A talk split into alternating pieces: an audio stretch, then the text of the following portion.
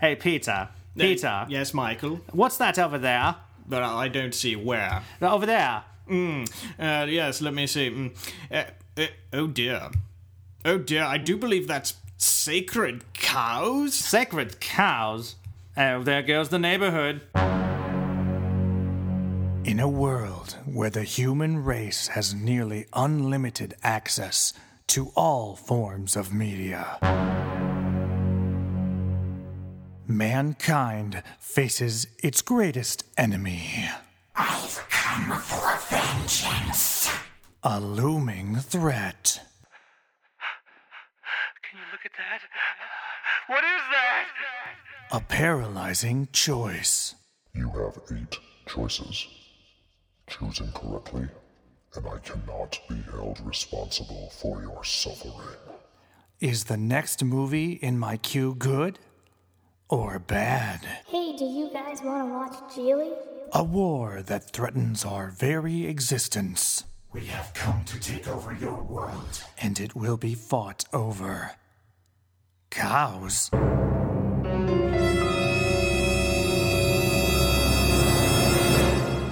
Uh, one podcast dares to make sense of it all, so you don't have to.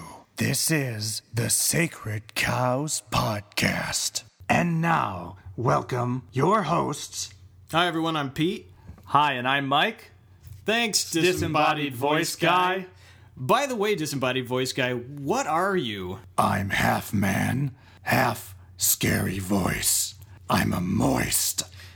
Uh, you might want to think of a different name for yourself, I think. Yeah, I don't think that means what you think it means. Yeah. I'm leaving. Well, now that disembodied voice guy has left the building, I hope. we can get down to business. I'm Mike, And I'm Pete. and we're the Sacred Cows podcast. So you might be wondering, what have you gotten yourself into? What are we all about? Well, we're here to talk about movies. That's right. Movies that you remember, movies you might try to forget. Movies that you may have been forced to watch as a child and uh, desperately, desperately are getting them out of your mind. Uh, movies that are stuck forever in the warm cockles of your heart. And so you might be wondering, uh, are these movies good or are these movies bad? Or is it worth going back and watching them? Or do I just let the rose colored glasses on them? Well, Is is the movie good or is it the memories that are good? Right. Well, this podcast is going to be a discussion of all that. Once a month, we're going to watch a movie and we're going to talk about it together. That's And- right. That's right. A, a, a group exploration of our childhood, essentially. So, the idea is that we're a bi weekly podcast. Uh, on the first part of the podcast is going to be Pete and I talking about the movies, sometimes maybe having a special guest. And on the off week, we'll be taking uh, your reader mail or tweets or whatever way you want to interact with us questions and uh, discussing that with you, possibly doing chats in the future and things like that. That's right. Then we'll, we'll also tell you what movies we're going to be watching next so you know how you want to interact and watch them along with us. So it's going to be a fun journey together, I think, and I'm pretty excited to get started. How about you, Mike? Oh, definitely, definitely. Let's just tell you a little bit about ourselves and uh, and what we like to do, what, what what we're all about. Go ahead, Pete. Well, thank you. My name's Pete, as I mentioned before. I am a technical writer, which let me tell you, if I ever catch up with you at a cocktail party, I will absolutely charm you with uh, stories of my profession. But uh, nerd for life, essentially. Uh, new father, also, so I still try to keep some of those pursuits in there. Um, but you know, I just I've I've always loved watching movies of a certain type. I'm big into comedies, science fiction, and uh, other action and adventure type stuff. So uh, th- that's uh, kind of what I have going from my childhood, and I'm looking forward to re exploring some of those titles. My name's Mike, as mentioned before, and I work in information technology. Yeah, I just have a love for movies, uh, all the way from like uh, art house films to, you know, just simple farces, which is kind of what we'll be talking about today. Yeah, my parents, when I was a kid, nurtured a love of movies in me that uh, carry with me today. But yes, I also have the questions about are these movies that we look back on any good? Mm-hmm. Because children will eat up any old crap, right? We have to see if they still are fresh. Exactly. So, with that, let's get to the movie. Spaceballs is the topic today. Spaceballs. Spaceballs. It's fun to say. Spaceballs? Spaceballs. So, uh, the movie we're watching today, or we have watched, is Spaceballs. And that means if you haven't watched the movie yet, press pause and go watch that thing. How long is it, Mike? 90 minutes. Get, 90 over, get over with. That's right. That's right. Take the earbuds out and watch it and come back because we're probably going to spoil it a bit.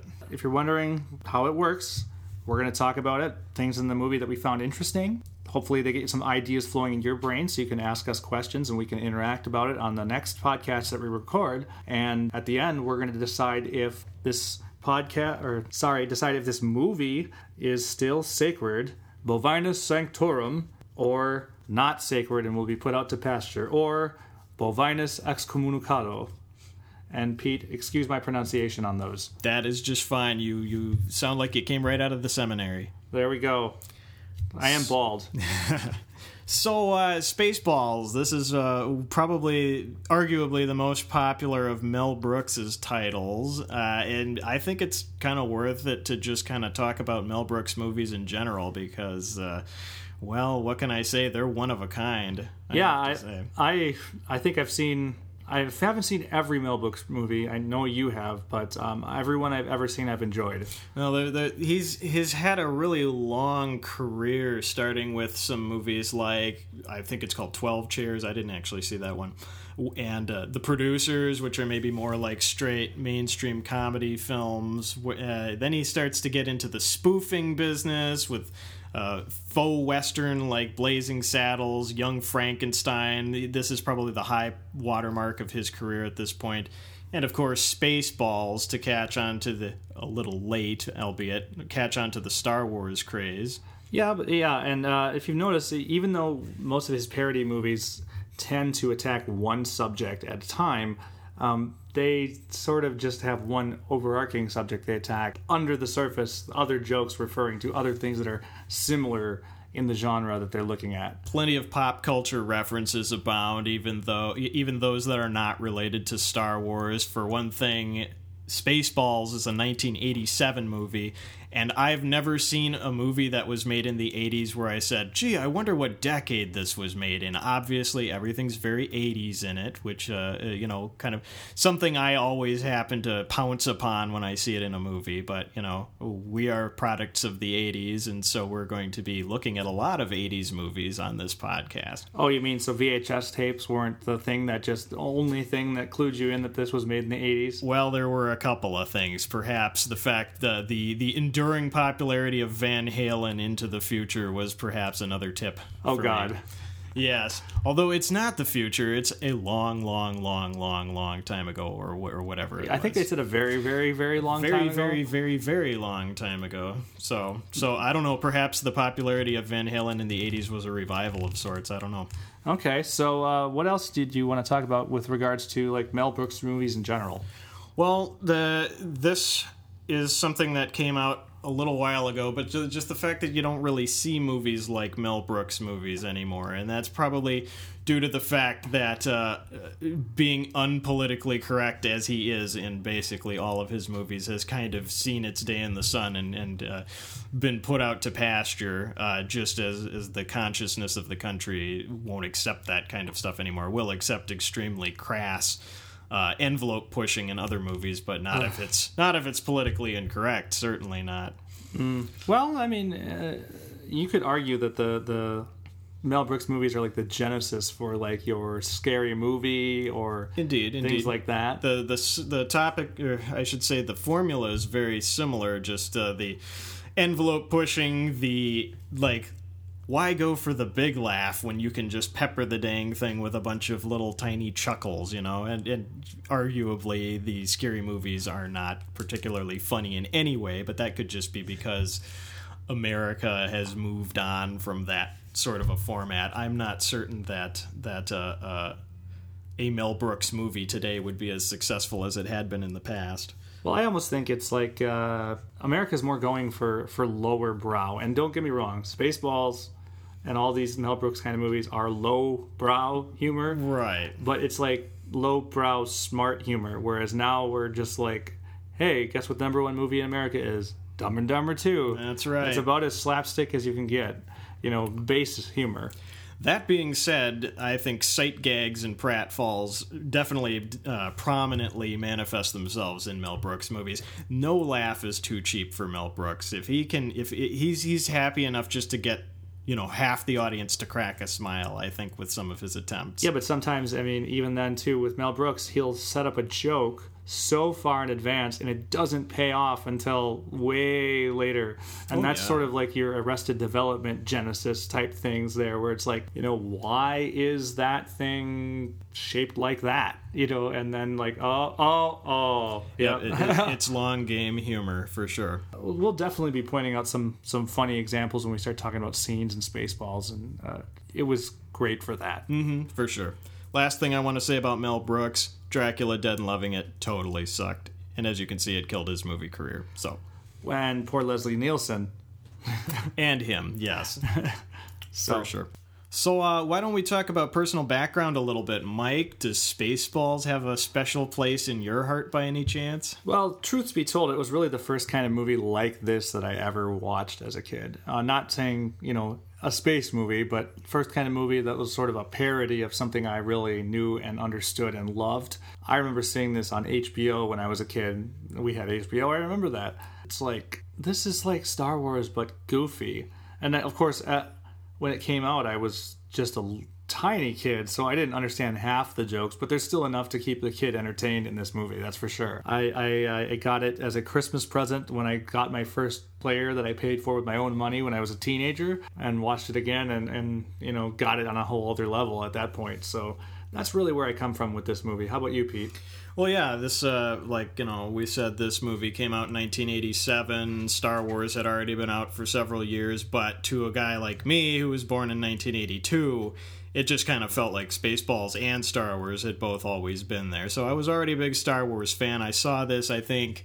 Uh, visiting my grandma and my dad was there watching it and he just loves to laugh at silly stuff so there he is guffawing away and i'm like well this is kind of like star wars and dad's like yeah this is a parody of star wars this is a movie making fun of star wars well i've loved it ever since then i watch it fairly often maybe like every uh, i've seen it about a dozen times i would guess. And it was funny as a kid it's got jokes for that age group and obviously it's got jokes that appeal to an older audience as i learned this time watching it with a fresh older set of eyes. Yeah i think this is probably the first time i've seen this movie not edited for television Really? yeah, I think so because I would always watch. It, it seems like I'd always catch this movie while it was on TV. So there are some words that I don't remember hearing in it. Huh. Let's put it that way. I guess I've never seen it edited for television. I mean, HBO or hell no. yeah, it's it was a different experience. Huh. Well, how was your recent viewing experience with this, Pete? You know, I really liked it. Uh, I, I, I probably, I will say, mm, how do you say this gracefully? Consumed three black Russians while watching it, so I was Oh. rather punchy uh, for all the jokes. But then again, you know, stone sober, I love to laugh at what my wife would call the most utterly elementary school level jokes. So Mm-hmm. yeah, th- this was a perfect movie for just rapid fire, bam, bam, bam, bam, bam, bam, bam, silly humor. It's like jokes per minute. That's Mm-hmm, That's many right. Yeah, it's, it's it's definitely got at least one per minute, I think. And so I was just kind of chuckling the entire time that I saw it. I loved it. What did you think? I kind of watched it by myself. Uh, I wasn't like uh, drinking or anything, but no, I, I enjoyed it, the experience anyway. Still not 100% sure on, on where I'm sitting on everything, but uh, you know, we'll get that to that in the deep discussion section. Yeah, uh, as far as my viewing experience, it was pretty damn good when I actually got to sit and watch a movie instead of having to try to, you know, fit it into something else or, or whatever.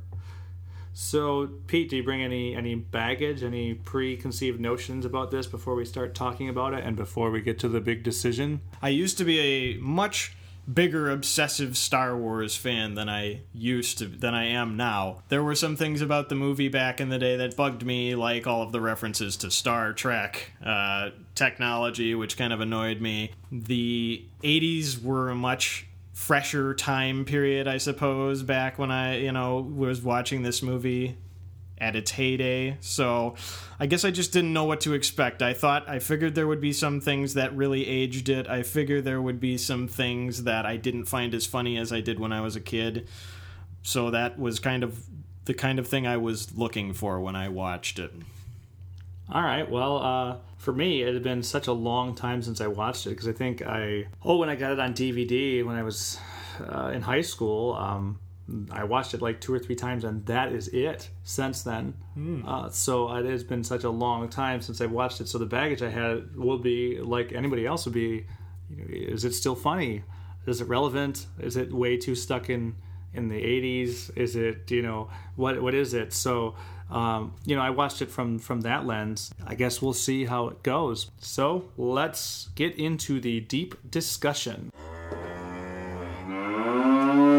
So, Once Upon a Time Warp, our movie begins. Begins with the funny right away. Let me tell you, Mel Brooks doesn't waste any time just throwing the little jokes out there. This movie is obviously parodying Star Wars, so he gives us our scrolling text with the, you know, just goofy little jokes absolutely right away, not least of which the fact that this is chapter 11. uh, let's be honest here. I think, of course, it is it's parodying Star Wars, but it's parodying every part of Star Wars. Yes, absolutely. Like, the, to, from just i mean practically from the lucasfilms limited part of the movie it's just going for it the whole thing of Star Wars is Lucas realizing that okay, I can make a good story, but it's all about the merchandising mm-hmm. from the very beginning. Merchandising. You notice that there's Spaceballs branded stuff everywhere. Mm-hmm. absolutely. uh, to the point where obviously later in the movie they beat you over the head with it. But that's what the movie's really about is merchandising a blockbuster movie. They're making fun of the plot of star wars. They're making fun of the star wars phenomenon basically. Right but the cool part about spaceballs is that they also like okay these are other famous science fiction things that were happening in the 80s and let's also parody those. That's right. It, was his uh, opportunity to get all of the jokes he had floating around at that time out because his next movie would be what men in tights in Men in Tights. 1993 yeah the plot is like threadbare. I mean Absolutely. This is generic science fiction plot, essentially. Oh, and then let's just pad the running length with a joke every 30 seconds, which, wait, it's a formula I like, so. Uh, speaking of running, like I, I did enjoy the very first thing with like the the ship just like showing the ship, and then it keeps showing it, and the ship is so goddamn with the long. Mm-hmm. Jaws theme playing. Dun-dun. Yep, the ship, the shot, uh, the pan shot, which you'll recognize as the first scene from Star Wars: A New Hope, only really lengthened. Uh, takes takes a whole minute or something like that. and it's ridiculous. And then of course you know it's a it could be taking itself uh, sort of seriously. except for the "We Break for Nobody" bumper sticker Oh, on God, the back yeah. of the stick. Yeah. the ship. it's funny.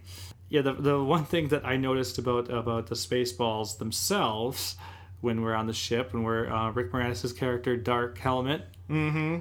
Just how ridiculous their costumes are. That's right. the The helmet is I don't even know what to what to describe it as a large black igloo on Rick Moranis's head. It's just huge. Well, and it's supposed to be the Darth Vader helmet, but not look like it. And I, I'll have to look back again, but I swear that like it says like costume consultant Rick Moranis on, Yeah, on there on you the- go. his costume. So So uh, he he designed his own costume, uh, and then uh, of course the guy next to him is Colonel Sanders. So no, never a dull moment for Mel Brooks. no, and then all the individual Spaceballs, they're wearing costumes that are basically like pleather jumpsuits with their asses sticking out Mm-hmm. Yep. of like a plastic armor thing. Because their asses are sticking out for no real reason. It- it's, awes- a real feast for the eyes, let me tell you. so the, some thought went into that too, but obviously visual gags abound, breaking the fourth wall. Any, Oh, yeah. any way that they could they could come up with a, I mean, a chuckle. picking on Darth Vader's awesome, uh, you know, strangulation scene. We've got Dark Helmet, like you know, squeezing the guy's balls. Mm-hmm. Absolutely. that was brilliant. It, it it's uh it's really something. and then the rest, the entire rest of the movie, every time that so, you know he gets a little angry, everybody like starts holding their nuts so he Mm-hmm. can't squeeze him. And yet he's a very insecure villain at the same time. He's always casting his eyes askance, worried that people are basically looking down on him, that kind of thing. Which everybody is because he's about like four foot eleven. So anyway, that's our introduction to the Spaceballs. They're clearly the Imperial Empire of this uh, this film. What is the other? The Druids, The Druidia, planet Druidia. which uh, is yes. basically an excuse to make fun of uh, Jewish people, Yeah, yeah. which Mel Brooks always does in his movies. Well, he he has the the cred to do so, I think. But yeah, uh, kind of kind of a rare political incorrectness for this movie because otherwise he plays it pretty straight and commercial. It's it's a science fiction film, but sure, the the Dr- the Druish princesses. She doesn't look Druish. She doesn't look. Uh, it's funny. But anyway, these are basically the good guys, the Alderanians of this movie, and they have a kind of a medieval society. Dick Van Patten is their leader. I love that guy. Oh, it's just funny. But uh, yeah, Princess Vespa's about to get married to Prince Valium, who's always yawning and is uh, he's a real pill, as her companion Dot Matrix the robot says. a Valium pill. Aha! Valium. Yes, yeah. What a pill. Uh, oh, anyway, J- played by Joan Rivers, we should mention, who is a recently deceased actress of some note. Yeah, so- which I always thought that in this movie she was in the space suit or in the in the robot In the suit, but it's just suit. somebody in a suit that is made to look like Joan Rivers. yeah, right. Which, which it's ironic because she probably, well, I don't want to speak ill of the dead, but never mind. Looked more plastic out of the suit. Oh, which might have been part of the joke here. It is Mel Brooks. Yeah. and she is also very self-deprecating. Joan Rivers This was. is true. This is true. So, uh, so yeah, you, you just notice at this point of the movie that the the dialogue is really staged sounding. It's all very unnatural. Everything feels like a stage production. Which you know, hey, Mel Brooks eventually decided his calling was to to put on stage productions, and uh, some of his other movies like Young Frankenstein have gone on to become stage productions, a la Spamalot. I assume. I never. But, but I think I mean. It never pretended to not be a parody. Oh, absolutely And, and I think he wanted the acting to be not good, to be stilted. It wasn't not good. It was just like hammy, over the top. it's very practiced. very self-conscious everything is deliberate all of the uh, all the the deprecating things that i just said are all deliberate and so he pulls it off masterfully and i think it works because of that Obviously, the princess doesn't get married. That sort of gets the the plot going in the movie. Um, she runs away. in her 2001 mercedes Yeah. spaceship yeah, yeah. We're introduced to the characters. Um, lone star and barf yes, uh, and Barf is uh, is the John Candy character. That's a Mog, a man and a dog. So he's, he's his own best friend love it yeah, and um, they they love uranus their bumper sticker clearly says so on their space winnebago which is uh, a cheap prop and it's funny as hell so. I, I, I uh, yeah, it, it's really spacious.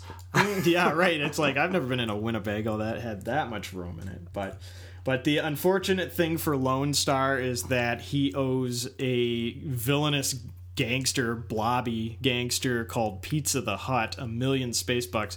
And Pizza the Hut is played by Dom DeLuise, who's a Mel Brooks regular in pretty much all of his movies. I think he's actually in every Mel Brooks movie yeah, so until until he died. another recently deceased, semi recently deceased actor. So, man, this movie's just full of them, but then again, it's fairly old. Oh, yeah, we should probably mention John Candy's been dead for like 15, 20 years, too. Yeah, who who's the extra that plays Lone Star? The name is escaping me. Bill Pullman. Bill Pullman. Okay, so for hi for me, I, I most memorably think of him being the president in Independence Yep, Day. me too, me too. I loved that movie. But, but uh, it's not the same, obviously. No, no, no. this would be not. years before that. This would probably be. I mean, he doesn't even. He gets kind of middle of the of the credits billing in the movie, so he must not have been a star at this point. Well, it's interesting. Yeah, you're right. Uh, That's true. It's interesting that you know Lone Star is the hero of the movie, and he's not the most memorable character. I mean, when everybody thinks of Star Wars, you think of Han Solo, and you think of Luke Skywalker. Mm-hmm. Luke Skywalker. But- and, and Lone Star's kind of a mix between the two characters. Right, he he is, but like Han Solo is iconic, whereas Luke, whereas Lone Star just kind of He's a bum. He's a he space muddles bum, through yeah, everything, right? you know. Mhm. Yeah. And The accidental hero for sure. right, and I don't know if that was intentional or just a commentary on on the Han Solo character. Just like, what if he was just a schlub? Yeah, right. Which know, hmm, it could incidentally be he was, with but Mel he, Brooks. he was written as a heroic type. So But I actually, yes, I, I paid more attention to the side characters than I did Lone Star, to be honest with you, which is probably why uh, I have to be honest. When we first started talking about the movie couple minutes ago. I'm like, what the hell's that character's Whoa, name? yeah, who was that guy? Well, he's certainly not. He's not the Barf. most memorable. He's not Barf. He's not Dark Helmet. He's not any of the other wonderful characters in this movie. But he, he delivers his lines uh, competently. There's there's still a pretty big character that we have yet to be introduced to, and that would be in Spaceball City, the the illustrious President Scroob, Uh-huh. played by the man himself, Mel Brooks. And I love I love President Scroob because that's the first time we get the Spaceball salute, mm-hmm. which Yep. is just the which doesn't translate well to podcasting, but I still try to do it to as many people as would get the joke as possible. yes. Go ahead and look it up if you haven't watched the movie. I'm doing it right now. Yeah, other than that, okay, so let's just kind of break down the rest of the movie real quick and say what happens. So basically, the Spaceballs kidnap the princess, uh, Lone Star and Barf rescue the princess For money. for money. Uh, they land on the planet uh, that's sandy, The sand planet, yeah, it doesn't really need to have a name. but it, it's Tatooine. it's because their, their ship runs out of gas. I should say their Winnebago. Because they only put five bucks in. Um, he learns about the Schwartz. From Yogurt. Who Yogurt. is also Mel Brooks. Mel uh, Brooks the dressed Yo- up to look like a Yoda kind of parody. a golden Yoda. Yeah, and, uh, and it's all about merchandising. It's all about the merchandising. uh, the the Spaceballs end up going to steal the atmosphere from the Druids' planet because they used all their atmosphere. That that is an important plot point that we were clued into in the intro, so it wasn't just a, a bunch of jokes. Yep, and uh, there's many jokes about that too. Uh, they go, uh, they try to steal the atmosphere. The heroes stop them from stealing the atmosphere. Happily ever after the end. The plot isn't that important in the movie, other than a device to set up jokes. it really isn't that important to know what's going on in the movie. You're supposed to live in the moment, basically, with this kind of a movie. Laugh at the jokes, uh, get to like the characters or not, whatever. But everybody's very likable because everybody's very funny. Okay, let, let, us just go over then uh, then some of our, our favorite scenes. I really enjoyed the whole uh, sequence that started with jamming the radar. Yeah, this is uh, s Mel Brooks ha- has his heavy-handed moments at times when you know they're like, "Let's jam the radar," and sure enough, a jar of jam, prominently labeled "jam," smashes into the radar screen. But that is a delivery method for one of the the uh, the wonderful people of the '80s that could only really exist in the '80s. I think Michael Winslow is that his name? Yes, Michael Winslow, or as you might know him, the sound effects guy from Police Academy. right. The the I've lost the beeps. I've lost the sweeps. and I've lost the creeps. Peter does a pretty good stuff. I'm not gonna try that. Well, I'm no Michael Winslow. That uh, that's a memorable part of the movie. Absolutely. I uh, I happen to like the part where Dark Helmet is having his ship fire some warning shots across Princess Vespa's nose. And the cross-eyed gunner is almost hitting her, so he's like, "Who, who in the world is this?" Colonel Sanders informs him, "He's an asshole, sir." That's right. I, asshole? Yes. How many assholes work on this ship? Major Sir. major asshole gunner gunner's mate first class asshole Well, that's right. I, I Philip got ahead of asshole myself. that's right yeah so yes and of course he's surrounded by assholes because everybody on the bridge is also an asshole so large family I suppose Yeah, I, I, I think that the next the next part joke that I like the best was the the whole thing about uh, you know what's beyond hyperspace and and the whole sequence there when they got plaid and I that's right. we're going to ludicrous speed. Right, exactly. and I did not see it, you know, when I'm watching the, the the screen that they're watching and they go to light speed and then they go beyond that. I'm like, what's that pattern? And then that's when they flip to what Lone Star and Barf see. And Right. you can see plaid. there's like, just a, a projection of uh, plaid, a tartan on their faces, so it's pretty dang funny. And then, of course, when the ship slows down, we get one of the things that I probably laughed the hardest at as a kid was Rick Moranis flying headfirst into the center console of the ship and smashing his helmet all up. Well, and if you've ever seen Honey, I Shrunk the Kids, it's the same look on his face afterwards where he just kind of looks all schlubby. Or, or Ghostbusters, too, I should say. And he's got the Mm-hmm. He crap wears the out of same him. big round glasses as he always has on. Right. It's hilarious. Yes, yes. There's the the videotape joke, which I thought would be one that Peter would point out as his least favorite jokes, but we should talk about it. because of its 80s-ness. Uh, yeah. Uh, I actually thought the uh, the gozer hair that all of the female characters had, except for Vespa, uh, made it more 80s.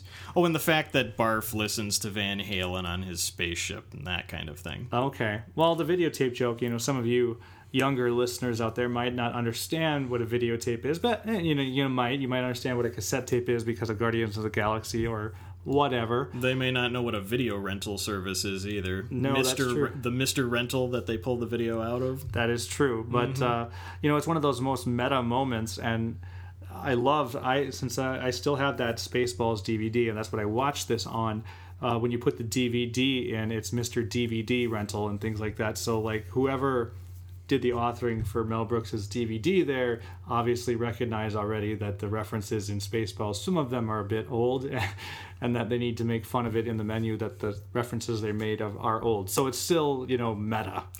But but it's funny. The, basically, the joke is they're at a loss for how to find Lone Star, so they watch the movie that they're currently filming because in the future you can you can rent a movie before it's done being made to find out where it is, and you get this fun part where they're watching themselves because that's what's on the movie, and they're like, "What part of the movie is this? This is now."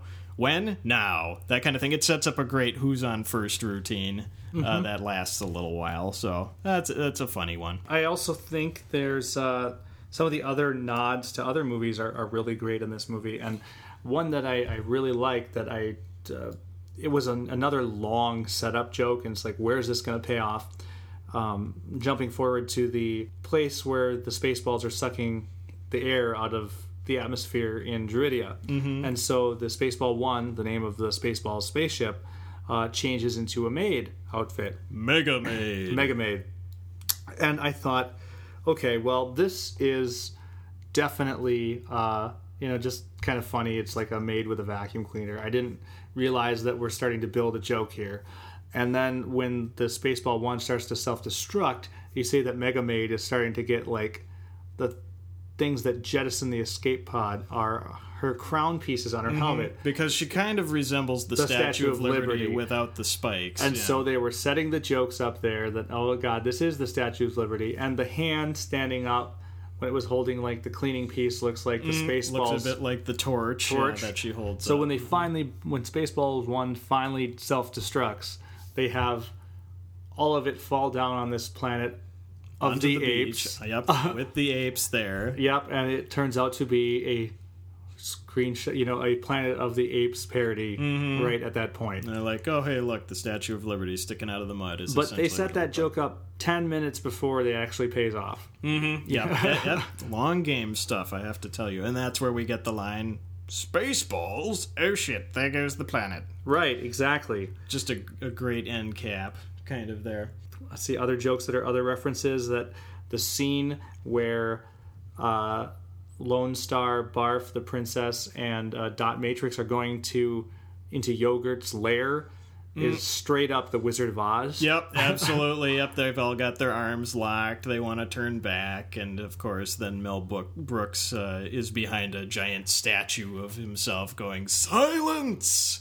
And then you get into the merchandising part. So, Right, and then uh, even in there, it's like, hey, spa- watch out for Spaceballs 2, the search for more money. yeah, right. Uh, God willing, we'll all meet in Spaceballs 2, the search for more money. Yes.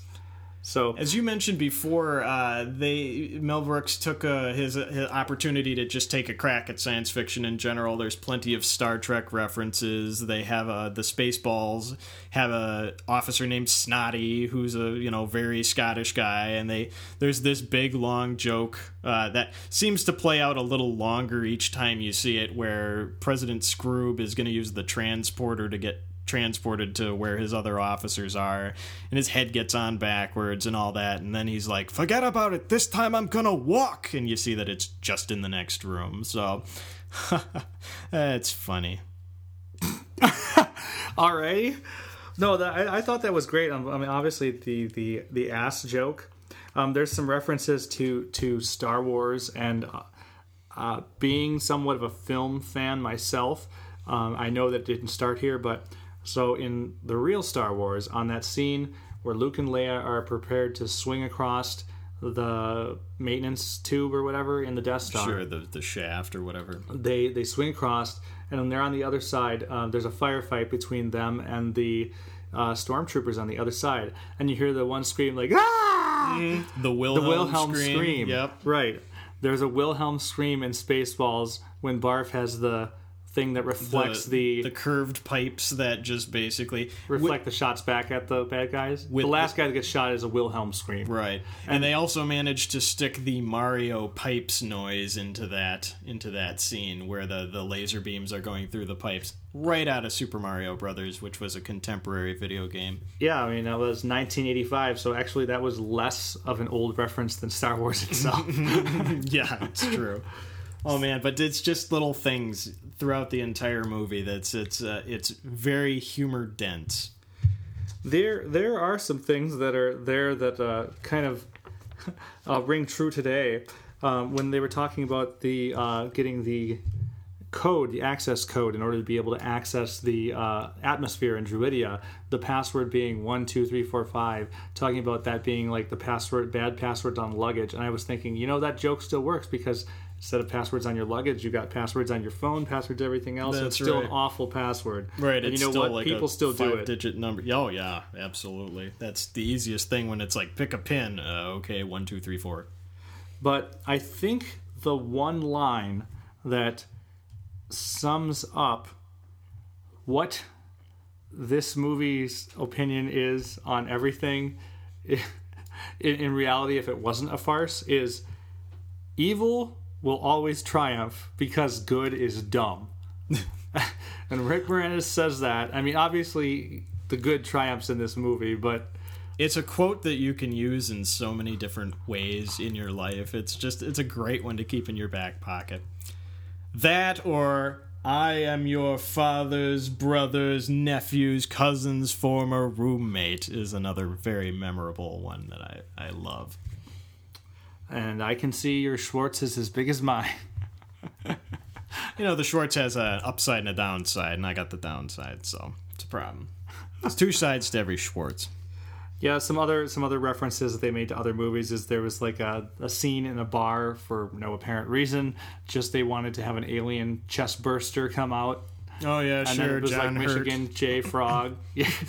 John Hurt rep- reprising his role from Alien with the chest bursting alien, and then yes, indeed, he does the little the the Looney Tunes routine musical number. There's just a, a plethora of great little jokes in here. The Darth Dark, ooh, jeez, I almost called him Darth Vader. Dark helmet sitting in his room playing with all of his little action figures, like so Princess Vespa, you cannot resist my advances, that kind of stuff.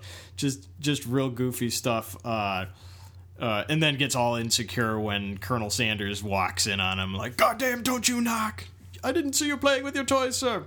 But you had you uh, you mentioned that one of the stipulations of George Lucas approving this film uh, had to do with the action figures, didn't it, Mike? yeah, that that was uh, that was when Mel Brooks approached him. The contract was saying that yeah, um, uh, even though basically yeah, I love the idea of doing a parody of Star Wars, but um, you can't have action figures because the action figures would look just like my action figures. So Lucas was against that. But apparently, um, when Lucas had saw the film um, afterwards, he just loved it. He thought it was like the best parody ever.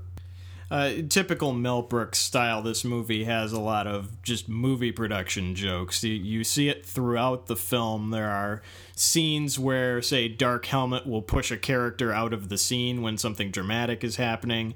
The cameras will hit him in the face or something like that.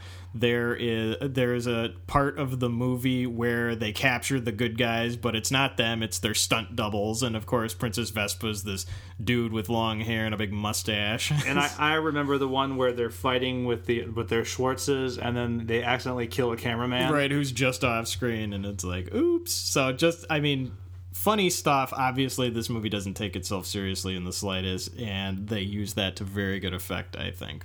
I guess that ends our section of processing the movie. If we missed any jokes or any favorite scenes or anything else that you want to talk about, uh, feel free to give us pe- feedback and we'll go ahead and talk about that later. Uh, and now we're going to talk about the fate of the movie. All right, so let's decide the fate of this this movie, Spaceballs, the 1987 film Spaceballs. Uh, I'm just gonna. You've probably heard it in my voice. I've fairly gushed about this movie since the beginning of this podcast. It, it you know, I'm a huge Star Wars fan. Spaceballs is in essence the only existing Star Wars parody out there. I'm sure as heck not counting that stupid lame Thumb Wars movie that came out in the early or the late 90s. I still quote this movie to this day. There are uh, you know just a number of gems that we've already touched on in this film today or in this podcast, and so what can I really say? I mean, it, it, it's a great movie. It's very rewatchable. I'm going to get my son into Star Wars and kind of as a necessary follow up, Spaceballs as well. It's just a, a real masterpiece of comedy, and so I'm going to call this a bovinus sanctorum, sacred cow for sure. Hmm. Hmm. For me, I'm leaning towards yes, it's a sacred cow, but it's a sacred cow with qualifiers. Uh, Asterisk. Yes, and and it might not be the best way to start a podcast, but you know you got to start somewhere. And the reason I'm thinking of this is that seems to me uh, Spaceballs really mm, doesn't have the context unless you've watched the Star Wars movies. You couldn't really watch it on its own. It might you might get a few of the jokes, but the jokes are entirely dependent on you know things. I guess you could say that about a lot of Mel Brooks' movies. Well, it is a parody, and so the source material is is necessary to uh, for part that of your understanding. That is a good point. Uh, the other thing is, I found it like uh, I think as a kid, I remember this like I I belly laughing at this movie, mm-hmm. and uh, now in my age, and it just seems to have made me smile. Whereas I think like Arrested Development gave me belly laughs, and I guess I, I maybe I'm holding that up into that impossible bar now, or something. Perhaps, but what kind of a smile was it, Mike? Was it a, a nostalgic, wistful smile, or was it just like a yeah, whatever? No, it was smile? more. I guess it was a pleasant, yeah, that's funny smile. You know, I, I comparing it to other other Mel Brooks movies I've seen in the recent, I I don't know uh, where it really stands, but I guess yeah, it, I guess I would say sacred. Mel Mel Brooks does have some very strong offerings in his catalog, I have to say, but. Uh, I, I would say if you're a Star Wars fan, or you like Mel Brooks, or you like humor, then you're going to find something that you like about this movie. And I hope I've just named every single one of you out there. Yeah, the one thing I'll take uh, take note on, and this isn't a, this isn't a uh, a thing against it, is that uh, the special effects and things are cheesy, and that is like definitely designed that way. Well, it couldn't show up the real deal, you right? Mm-hmm. You know, and and at the time, you know, making the effects of Star Wars being that it was nearly a decade after the original movie came out might not have been as expensive, but um, just going for that that whole like cheese sci-fi, you know. Well, they must have spent the whole budget getting that Spaceballs '80s song written. I, I yes, yes. So I, I guess I'll change my vote to Sacred. No, no question there's there's something to like about this movie absolutely uh, obviously to a degree dependent on nostalgia for both the source material and this movie well and i've seen many comments on twitter saying that they wish that uh, the new movie that was coming out for for uh, the star wars franchise instead was spaceballs 2 the search for more money absolutely so all right so what do we call this then final verdict bovinus sanctorum bovinus sanctorum all right, sacred cow it is. I think that's a good verdict for this one. All right, and now on to our final thoughts. And that ends our initial episode of the Sacred Cows podcast. We hope that you guys enjoyed it. Uh, I had fun doing it, so. Yeah, me too. Looking good, forward to doing it again. Good walk down memory lane. I hope there's a lot more just like it. So now the, we'd like to ask for your feedback. Um, both feedback in getting ready to record a feedback episode, and we want your letters and questions and other things that you'd like us to talk about, um, movie suggestions for future episodes. Yeah, um, we, we kind of want to know what you want to hear us talk about as opposed to what we want to talk about. So, right. You know, this you're the listener. Right. We have some ideas. Um, uh, we're working out a good recording schedule so we can get content coming your way. So the next episode will be a feedback episode if we can get any feedback um, by then. Otherwise, Otherwise, um, it's just a bullshitting episode. right, and we'll have some bullshitting going on no matter what. Um, but hey, you know those feedback episodes, they're going to be completely just up to you. So uh, when we talk about them and do them, it's going to be if you want to talk about Spaceballs and we're three movies into something else, you know, it, it's fine. We'll you know have a little conversation about Spaceballs again and stuff. So it's all up to you guys on those other opposite weeks. We'll also let you know what movies we're going to be reviewing coming up after that. So that'll be one you want to hear so you know what to watch along with us. All right. So now we're going to tell you uh, how to go ahead and get in touch with us. Uh, first of all, we always welcome your ratings on the iTunes store. Um, please, five star ratings if you believe we deserve it, and uh, you know any feedback or things you'd like us to talk about, maybe in the future when we do some more voices, you know, jokes you'd like to hear, whatever. Botched impression uh, Yeah. feedback for us. us some crap as long as you leave a five star review it's fine um, uh, also um, you can contact us directly on twitter with at sacred cows pod that's at sacred cows pod pretty easy to remember twitter handle and we'll tweet back at you um, we also have the email address you can contact us on where we'd like you to send uh, more long form letters questions sacred cows at herooftheweb.com. That's sacred cows at herooftheweb.com. And Easy to remember. Pretty easy to remember. And that will go to both of us. So we'll have lots of time to think about our responses and get ready for recording. Anything else you'd like to talk about, Pete? Uh, Just we'd love to hear from you. We're we're looking forward to the nostalgia. We're looking forward to watching some good movies. We're looking forward to tearing them apart if they deserve it, or just patting them on the back. There we go. And you know, I was thinking, Pete, since we just talk about Spaceballs, which is an obvious parody uh, of, of, of Star Wars, if Star Wars, which we both, you know, love, love. We- yeah, or we think we, we do. think we do, maybe we don't. It's been a little while since I watched it. I'll admit. Yeah, yeah. Uh, if we don't hear from you guys on what movies you'd like to watch next or something, we'll have to pick something. So I think you know maybe we should pick Star Wars. It'd just be a natural extension of the next thing to do. Yeah, sure. You know. Plus, you know, eh, who knows? We could have a, a big upset with our findings. You never do know. All right. Well, uh, join us for our feedback episode, and you know if you guys don't give us any suggestions, maybe next time we'll talk about Star Wars. Yep, maybe. All right. Take care. Bye, everybody.